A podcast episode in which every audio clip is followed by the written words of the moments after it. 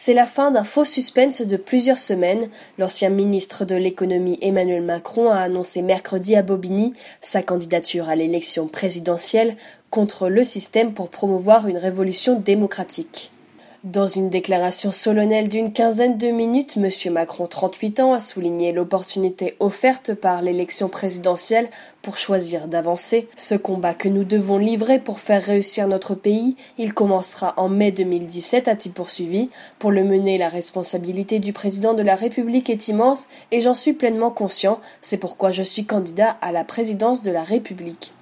Le fondateur d'En Marche, qui a toujours revendiqué son anticonformisme et sa liberté jusqu'à sortir avec fracas du gouvernement fin août, avait choisi un décor déroutant pour se lancer, un atelier mécanique d'un centre de formation, une symbolique forte pour celui qui a encore martelé refuser le système en dehors de la logique des partis. Monsieur Macron, sous les yeux de son épouse Brigitte, a dit vouloir une France qui croit en ses chances, qui risque, qui espère, une France entreprenante où chacun choisit sa vie et une France qui considère les plus faibles.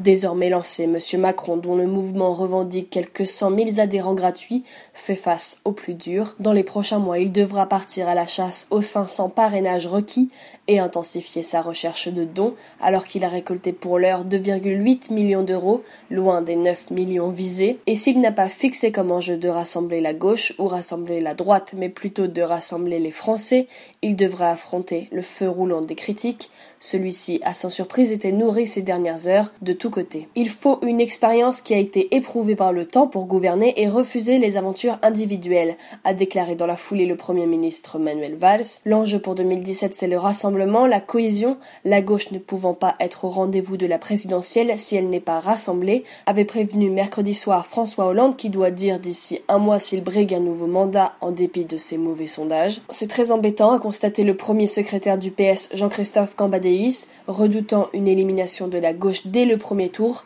si elle part fragmentée à la présidentielle. À droite, le favori de la primaire Alain Juppé a invité à ne pas être naïf face à un candidat qui se présente en chevalier blanc, alors qu'il a totalement cautionné la politique économique menée depuis deux mille douze. De fait, le maire de Bordeaux a toutes les raisons de se méfier de M. Macron, déterminé à mordre sur son électorat. Engagé dans la primaire organisée par le P S, Arnaud Montebourg dénigre le candidat des médias, qui doit encore démontrer qu'il a des propositions pour transformer le pays, comme Marine Le Pen y voit, elle, le candidat des banques.